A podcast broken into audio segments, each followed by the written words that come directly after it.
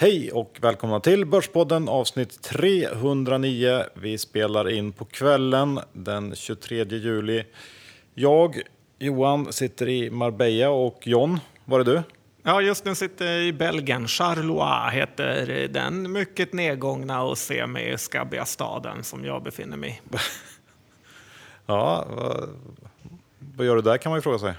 Ja, jag är på väg att bila till eh, Frankrike, till Normandie och då var tvungen att stanna här. Det är ju Valloniens eh, största stad faktiskt, för de som eh, bryr sig. Ja, det Åk inte vi. hit. Ser man. Det var nog inte så många. Nej. Um, vi, innan vi kör igång så ska vi säga att vi har en huvudsponsor i form av IG Markets. Ja, och jag ska säga så här, jag tycker deras hemsida faktiskt är underskattad. Eh, är man intresserad av trading i stort och eh, andra aktier och index och råvaror så tycker jag verkligen man ska gå in på IGs hemsida. För det finns hur mycket som helst att titta på där, till och med om man inte ens är eh, kund. Och jag tycker självklart man ska bli kund för att det är väldigt enkelt och då får man även tillgång till deras fenomenala app. Men är du nyfiken, börja med hemsidan. Den är riktigt, riktigt informativ. Bra tips John och idag kommer vi ju såklart att gå igenom en mängd rapporter. Vi eh, skippar ju inte dem bara för att vi är på semester runt om i Europa. Så att eh, rapporter blir det, eller hur?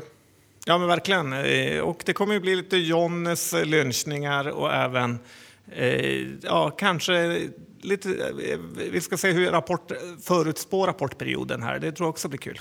Ja, bra. Vi kör igång.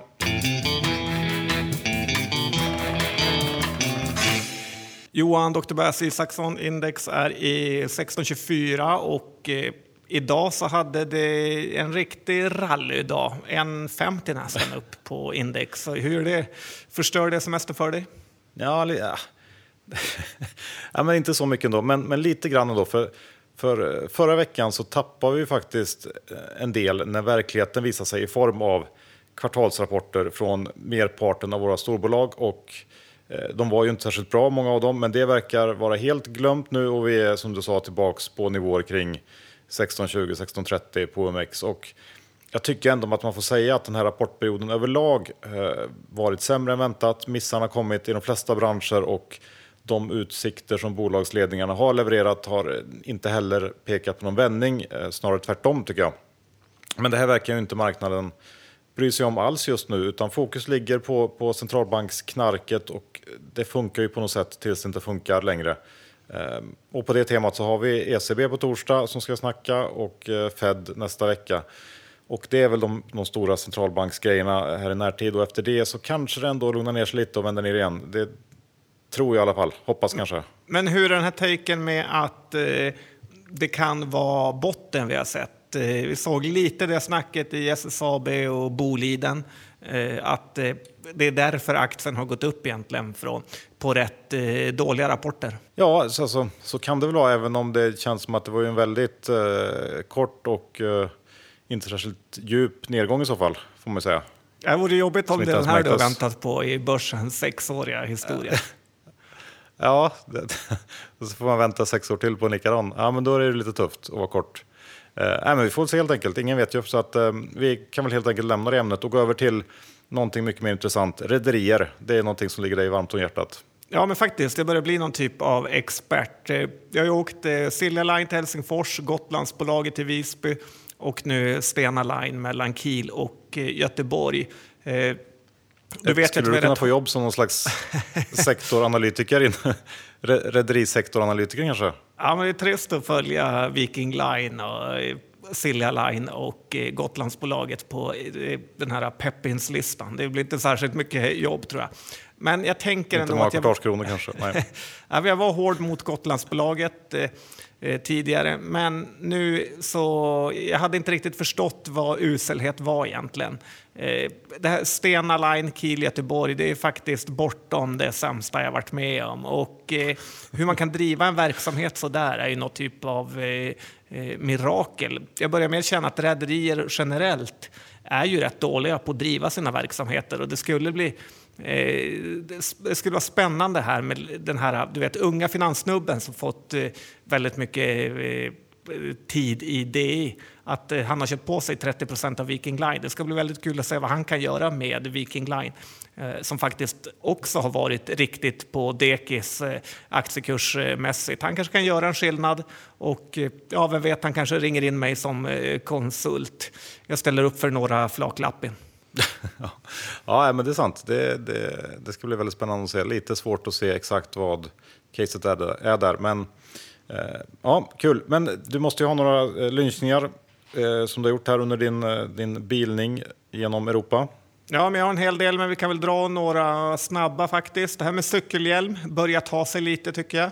Eh, jag var i och för sig i den här studentstaden Münster i Tyskland och eh, studenter brukar vara lite lid och där kan vi säga att kanske 10 procent av eh, befolkningen vad jag såg där hade hjälm och det är en rätt bra början. Eh, Mips och Hövding, det är goda nyheter för dem. Och eh, som jag sa är jag nu i Charleroi i Belgien och det känns inte så muntert här, det är lite på gränsen till utvecklingsland faktiskt. Och det är ju miltals från den här fräschheten som finns i Holland eller Tyskland. Eh, och en annan grej är ju, som finns i hela Europa är det här med kortproblemet.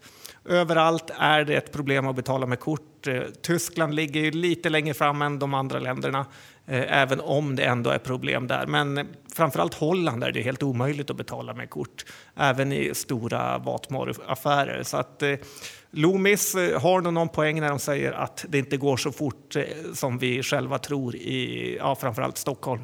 Ja, men det är väl en bra... Det är lätt att bli lite hemmablind när man kollar på sånt där. Hur är det i Marbella då? Är det kort eller cash? Ja, men där är det väl ganska ändå utbrett med kort får jag ju säga. Även om, om cash spelar en större roll än vad det gör hemma i Sverige såklart. Eh, så är det ju. Eh, men det är väl få ställen där, där, där det inte är så, eh, får man nog säga. Eh, ska vi gå över till eh, retail? Du har ju lite tips kanske, man kan säga. Eller vad ja, man inte ska göra i alla fall. Ja, men både ja och nej så här. Och det kanske kommer göra ont i dig nu. Du får eh, ta det som en man. Och eh, det är så, retailbranschen går ju fruktansvärt dåligt nu och eh, då får man ju också se en hel del sjuka beslut som de här ledningarna tar för att försöka vända det här. Eh, jag tycker det bästa exemplet eh, kanske är Man of a Kind eh, som R&B har startat. Det är ju en av de sämsta affärsidéerna på börsen där. Eh, och det har ju också visat sig att de går ju i brak eh, förlust. Eh, en annan jag ändå såg som jag tyckte var rolig var Elgiganten som tyvärr inte är börsnoterade. Men att när de får tillbaka returer från nätet så säljer de dem för halva priset i affären.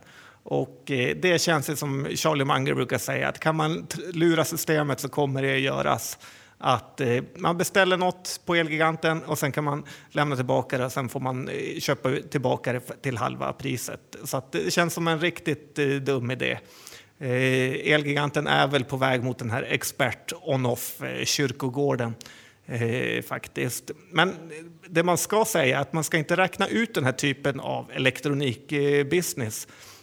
Det kan man titta på den amerikanska Best Buy som nu med olika åtgärder faktiskt blomstrar och kursen är på i princip all time high.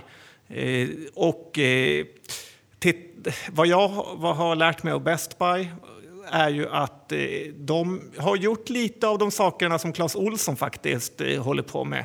Oj, med oj, oj. Att, ja. ja. men du kan få hjälp med att sätta upp, alltså Clas Fixare, du kan få hjälp med att sätta upp tvn.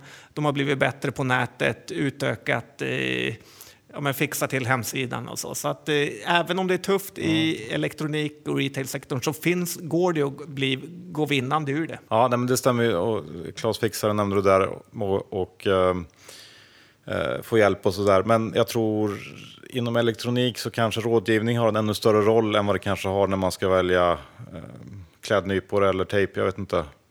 Eh, det finns ju en poäng ändå med att kunna fråga någon om man ska köpa en ny tv till exempel. Eh, så jag fattar att, att eh, ja, de, de har kunnat spela på det lite grann. Jag gillar att du sammanfattar. Där har, ju, där har ju faktiskt inte Clas Ohlson kommit så långt. Men ja, jag fattar vad du menar. Jag gillar att du sammanfattar Clas Olssons eh, sortiment som klädnypor och tejp. Lotta Lyro blir nog jättenöjd när hon hör det. Nej, men det är väl ganska spot on, eller? Ja, om man är kort, ja.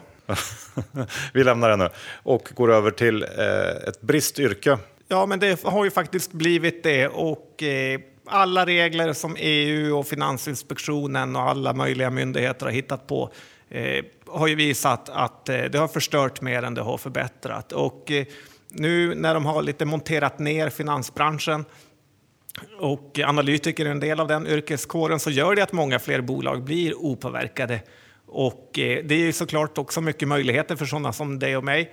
Men det blir också en hel del märkligheter som utspelar sig på börsen eh, när aktierna är totalt eh, datorernas eh, händer. Men jag tycker ofta gör det att den här reaktionen på en till exempel rapport kommer dagen efter. Eh, och jag tycker alla som lyssnar på podden ska vara beredda på det, för det finns ju pengar att tjäna. Skistar till exempel kom ju med en jättedålig rapport, jag gick kort den, men av någon anledning gick eh, aktien upp istället.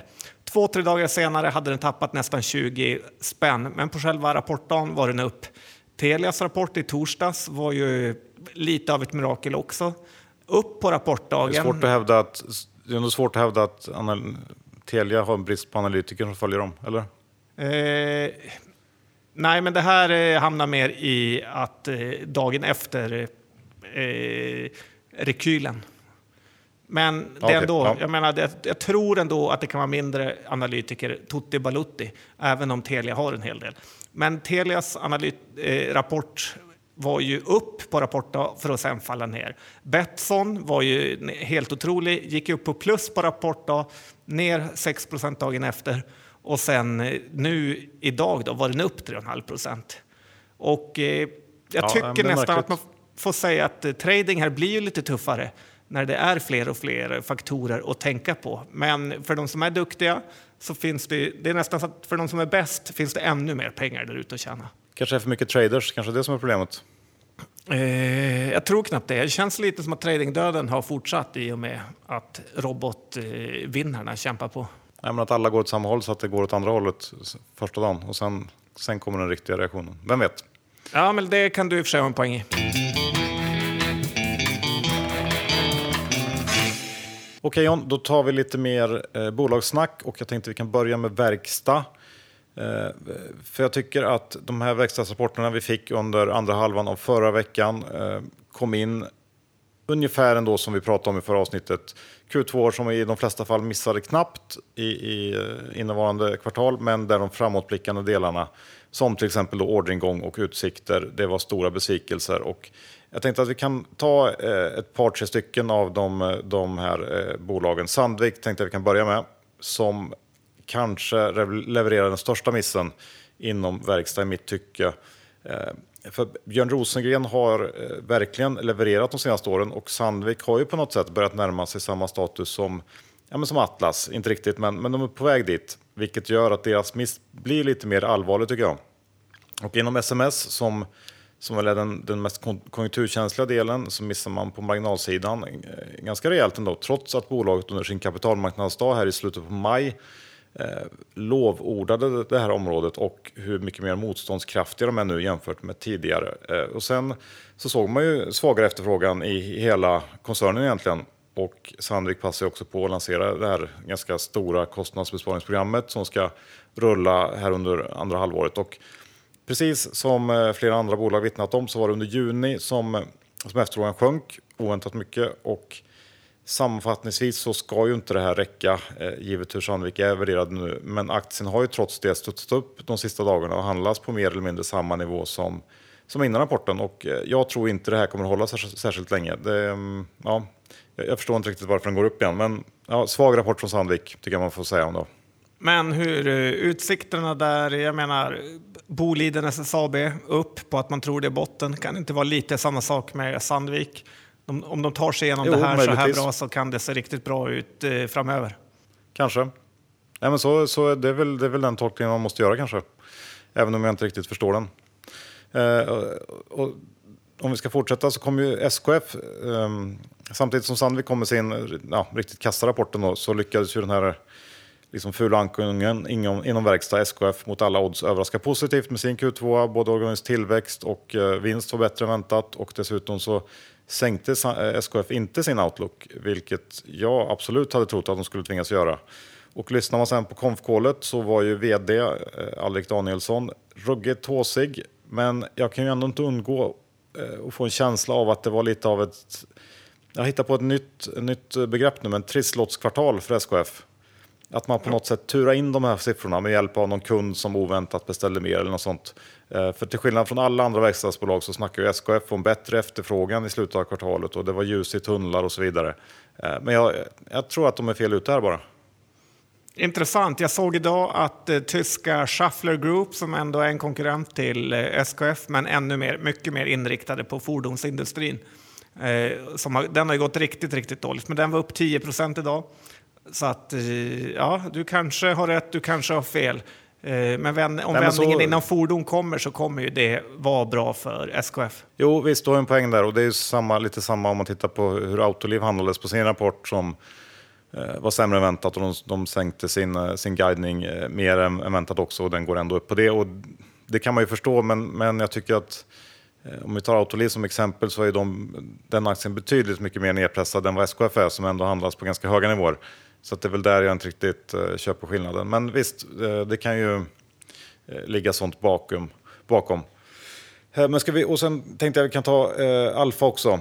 Alfa Laval som också levde upp till mina bästförväntningar. Framförallt så levererar de ju ett katastrofalt tapp i orderingång. ja, något sämre resultat även om man guidar okej okay för Q3.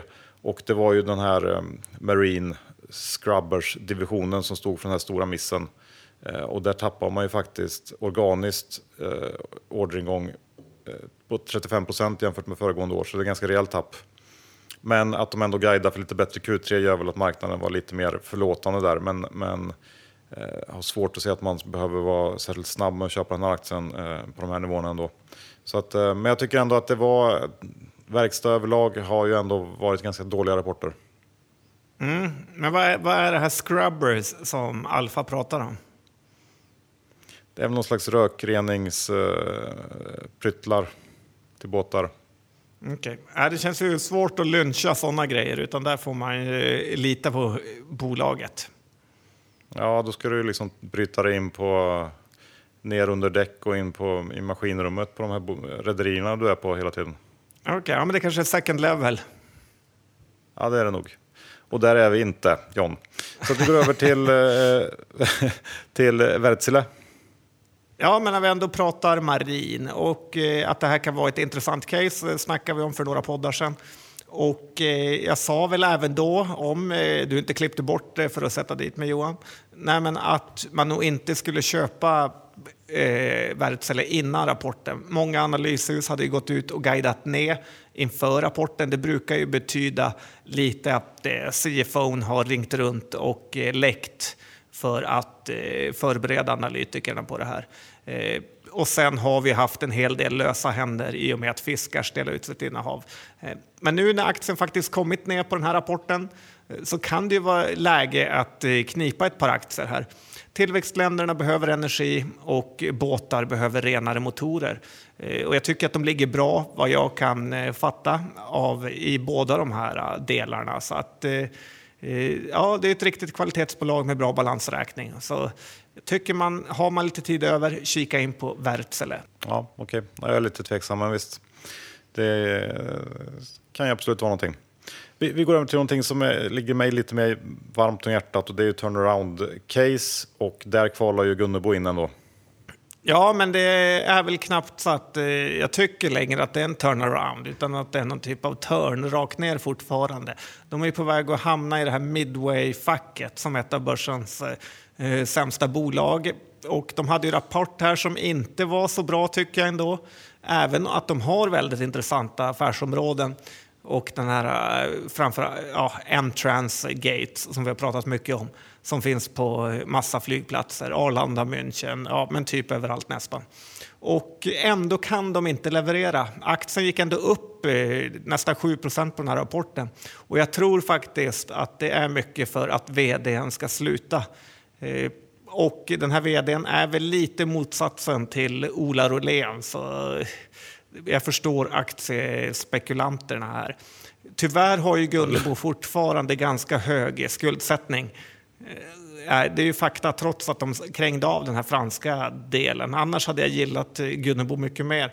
Eh, dock, ska man säga, många analytiker har ju gjort Gunnebo, och det har varit under flera år, till sån, sån här turnaround baby.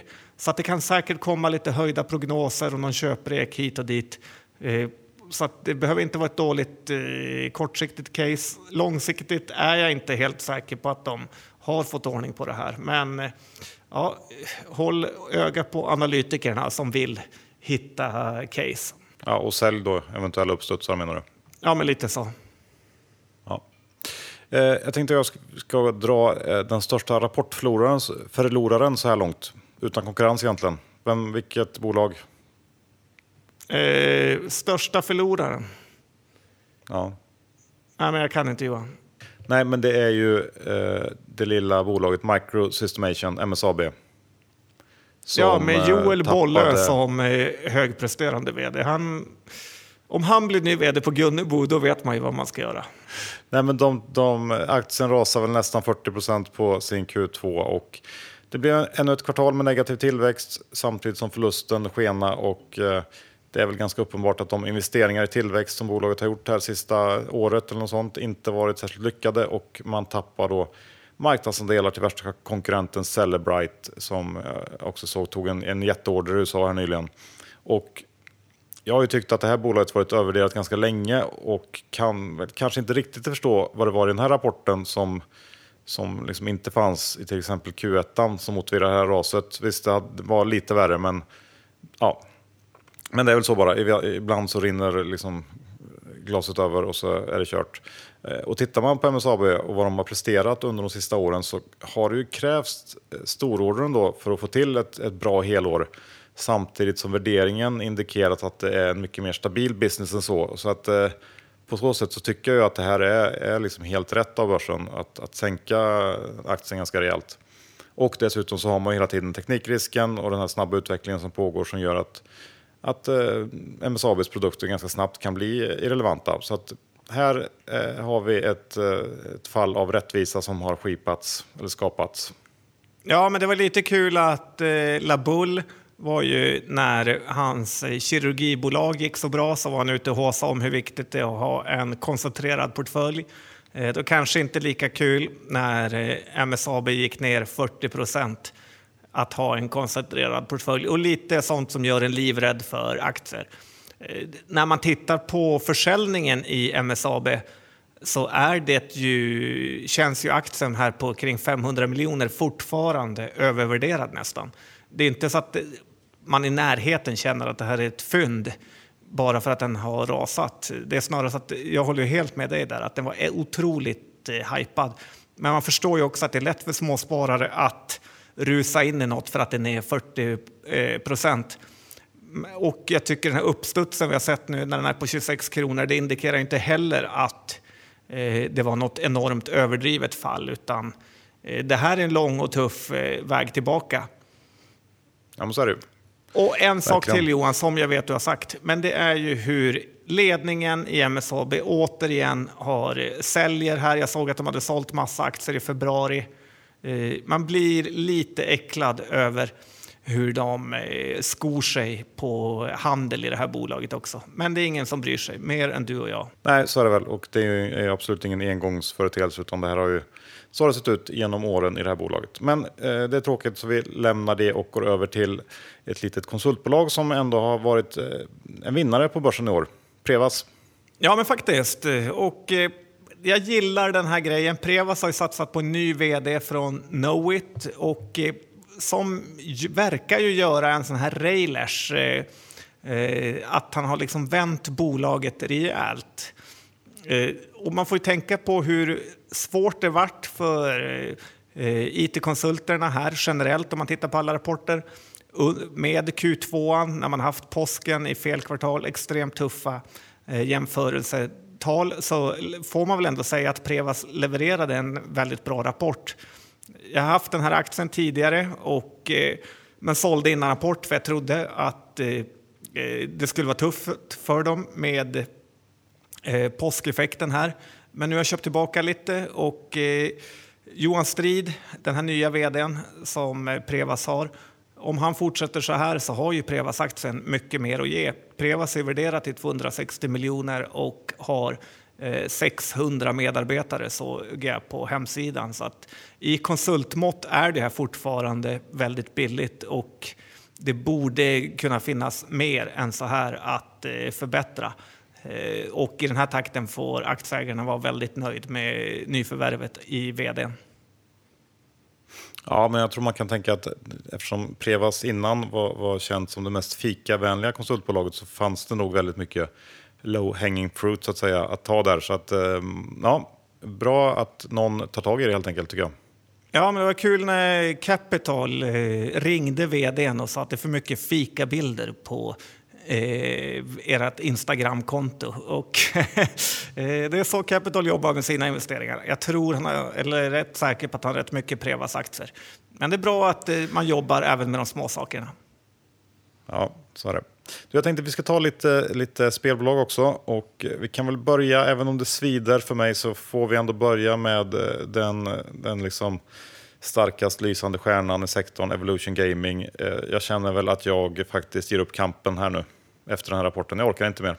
Du orkar inte korta längre?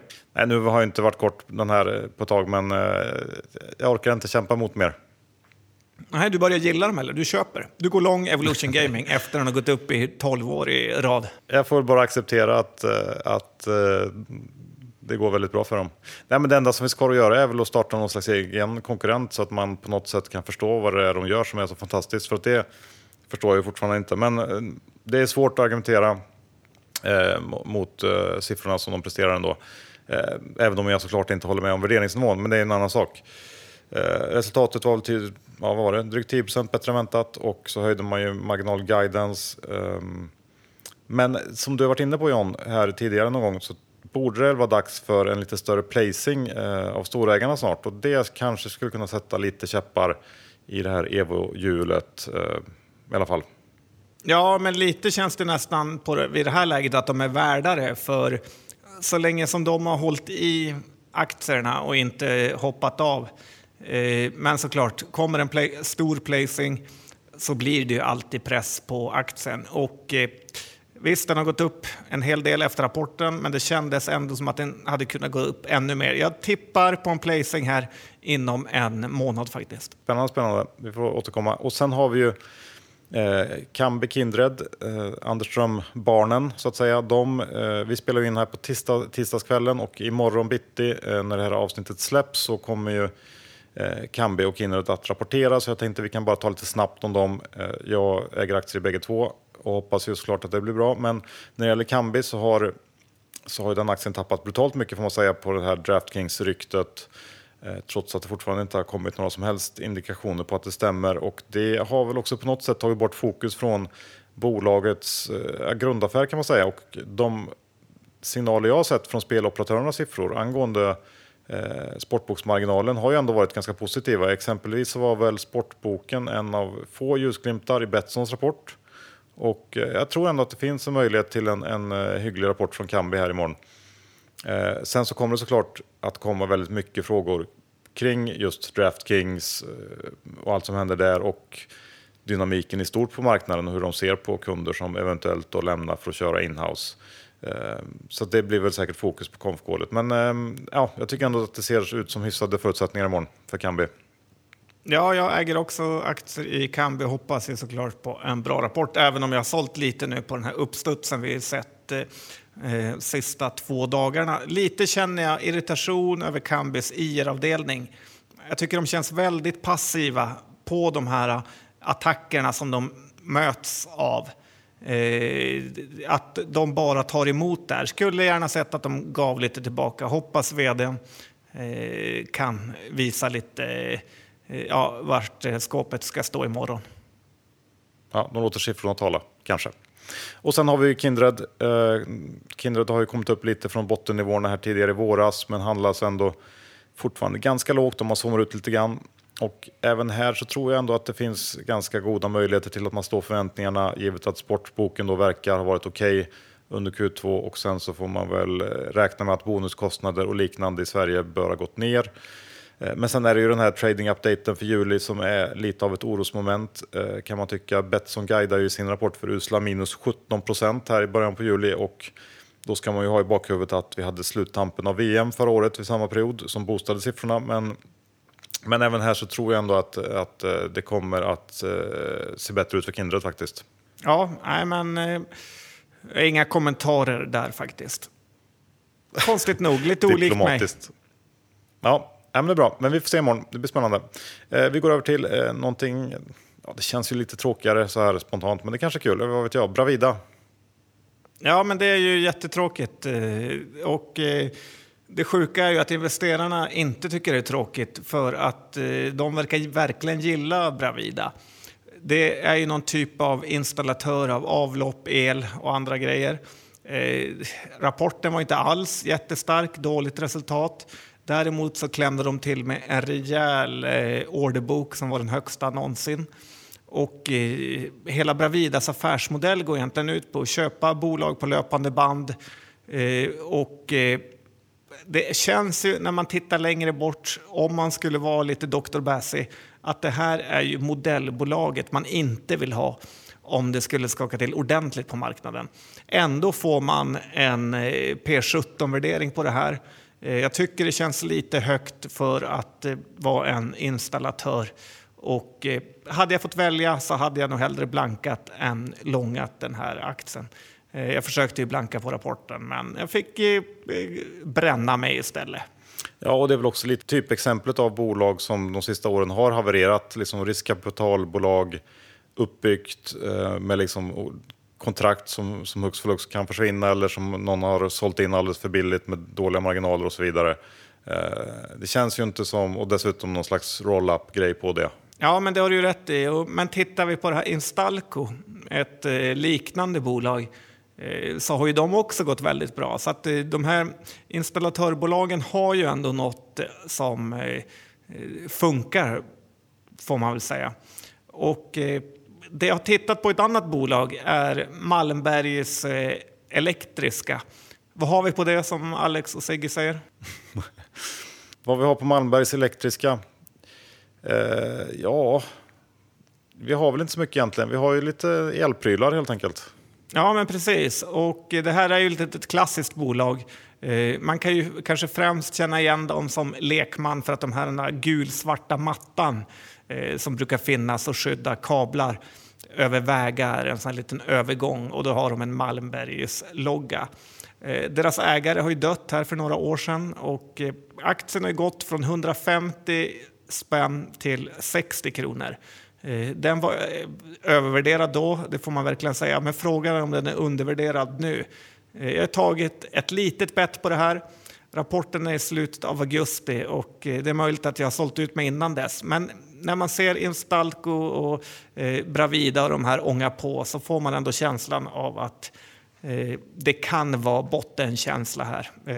Såklart risky illikvitt, ta inte efter. Men nu vet ni vad jag har bettat på. Ja, och om de är lite smarta så borde de kunna spinna någon slags story på det här med elektrifiering av hela samhället och att deras grejer behövs till det på något sätt, tänker jag. Ja, man kan man tittar på hur Garo har verkligen lyckats göra en story på det här. Eh, tyvärr så har ju inte den här sonen som har tagit över efter pappan som dog eh, levererat som vd. Men det är kanske är dags att han eh, visar vad han går för nu. Eh, el ja. är ju ändå hett, som du sa det är hett. Du, eh, Dedicare då? Det är väl kanske lite mindre hett, eller hur ser det ut nu? Ja, men eh, det har ju varit så. Och eh, det här var ju ett bolag som kom med rapport som det är ju sjukvårdsbemanning, framförallt eh, sjuksköterskor, läkare. Eh, rapporten var inte jättebra vid en första anblick. Men en sak som investerarna missar tycker jag är ju hur bolaget nu har förlängt avtalet med de norska landstingen nu. Och eh, vi som följt bolaget ett tag vet ju att eh, den här typ av bemanningsbolagsavtal är väldigt framtunga. Att eh, de får bra betalt de första åren, men i slutet av kontraktstiden så äts vinsten upp av löneökningar och andra förmåner som läkarna ska ha. Och det är möjligt att Dedicare är i starten på en bra period nu. Jag ville egentligen in och köpa en hel del Dedicare ifall det här som jag nu tog upp eh, skulle hända. Men jag kände eh, att jag inte orkar med en sommarhärva eh, och kanske ändå väntar till att chansköpa innan Q3. Men jag tycker att det var några intressanta formuleringar i, i rapporten där faktiskt. Ja, men en bra observation för att de här, de här framtunga avtalen kommer vi ihåg sen, sen tidigare och marknaden brukar ändå bli lurad av det där på något sätt. Ja, och eh, framförallt när vdn sa det, ringde till det, sa hur bra det gick, så sålde han alla sina aktier. Han är ju pensionerad nu, men det var på den gamla goda tiden, typ två år sedan. Så var det. Och Jan, vi har närmat oss slutet. Jag tänkte avsluta med en sista liten eh, aktie. Eller liten och liten, Swedish Match. Det är inte så liten aktie. Nej, det är det verkligen inte. En klassisk eh, aktie från vad heter, Kryger-tiden. Men ja, men, och här är det faktiskt så att jag, det här är en aktie som jag tycker blev orättvist behandlad i samband med sin Q2. Det är inte så vanligt. Nej, finns det sådana tänkte jag säga? Ja, men här finns det ju ett sådant bolag. Okay, eh, och, nej, men det, det, här framtidshoppet de har, Syn, eh, som då är det här tobaksfria snuset, växte ju över 100% sekventiellt. Eh, och då var det både via då en rejäl utrullning av nya butiker samt att man då ökar också same store sales, alltså man säljer mer i de befintliga butikerna. Eh, sen så, så, ska man ju se, komma ihåg att volymerna boostades av en del lageruppbyggnad, men det tycker jag också man måste se som någon slags positiv signal ändå eftersom utrullningen går snabbare och bättre än väntat för, för syn. Och dessutom så är lönsamheten inom det här segmentet redan väldigt stark. Så att jag tycker att, att Q2 var ett, ett ganska rejält eh, liksom, vad säger man, de-risking moment för Syn. Alltså att eh, ja, riskerna kring hela den här eh, businessen eh, minskade och det mesta pekar på att Syn kommer generera en ganska stor del av vinsten för Swedish Match inom några år. Och på, ska man sen ta upp de negativa delarna i den här rapporten så var det väl en svag utveckling inom cigarrdelen. Vem som nu bryr sig om cigarrer tänkte jag säga, men, men där tappar de marknadsandelar. Och, Bill eh, Clinton? Eh, ja, den typen av ex-presidenter och, och, gamla basketspelare och sånt kanske. Men ja, de tappar marknadsdelar i, i Skandinavien på, på gammelsnuset också, vilket väl också är lite negativt. Men totalt sett så tycker jag ändå att det positiva överväger det negativa ganska rejält. Eh, och värderingen nu på de här nivåerna är faktiskt relativt låg. Det är ett defensivt case och det börjar också snackas lite om att det är dags att göra Swedish Match helt rökfritt. Eh, det vill säga att de ska göra sig om med den här kvarvarande cigarrdelen. Och det tror jag också vore ett eh, väldigt smart drag nu när, när Syn har växt sig stor och snart är redo att liksom flyga på något sätt. Eh, så det här är väl lite av mitt toppcase bland storbolagen nu efter, ja, efter rapportperioden. Och jag har köpt aktier på, på rapporten. Mm, jag också var med och tradade lite på rapportperioden. Och jag gillar vad du säger, men en sak som jag har tänkt på är ju att eh, frågan är vad man, långsiktigt vad man ska ha ett, ett... Alltså syn, det känns lite som att folk börjar snusa det för att man lägger av med vanlig snus. För vem liksom börjar snusa och typ stoppa upp enbär i läppen? när, eh, om man inte har gjort något tidigare. Utan jag känner lite att det är någon typ av medicin mot eh, gammal snus. Vad säger du om det?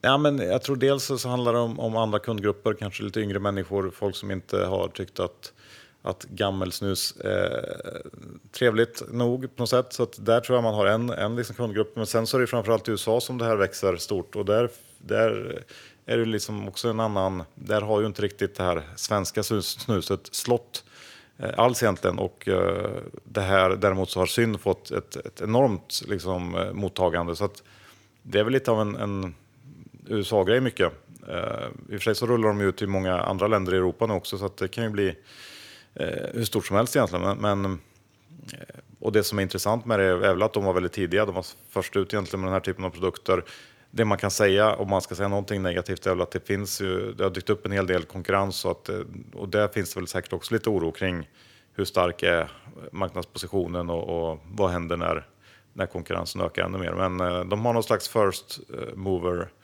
eh, ja, advantage här. Advantage. Som, ja, jag tror att det kan bli något. Ja. Ja, men kul. Det ska bli kul att följa.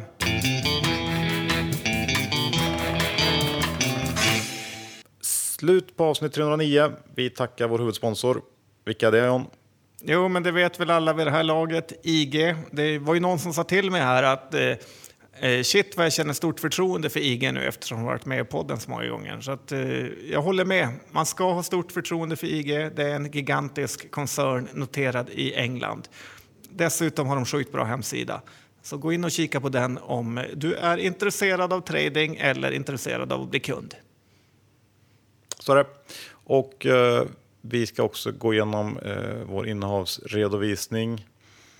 Jag är eh, då long comeback Kindred och eh, Swedish Match. Och ska jag måste nästan kolla hur det ser ut i verkstad. Eh, du får, läsa, du får berätta vad du har, så ska jag se hur det ser ut på mina blankningar. men jag har faktiskt eh, Prevas och jag har Kambi. Förstår du hur glada alla kommer vara imorgon om det går käpprätt för Kambi? Ja, men då får vi ju bjuda på det helt enkelt. Det är inte så mycket mer ja, än så. Då blir det tio sponsorer i nästa avsnitt kan jag säga. Eh, just det, ska vi se här. SKF är kort också. Att, ja, men det är kul att du bjuder på en inblick i kortportföljen. Ja, bra. Men då tackar vi för oss och hörs eh, om en vecka igen från någon helt annan plats i Europa. Det gör vi. Ha det bra. Hej då!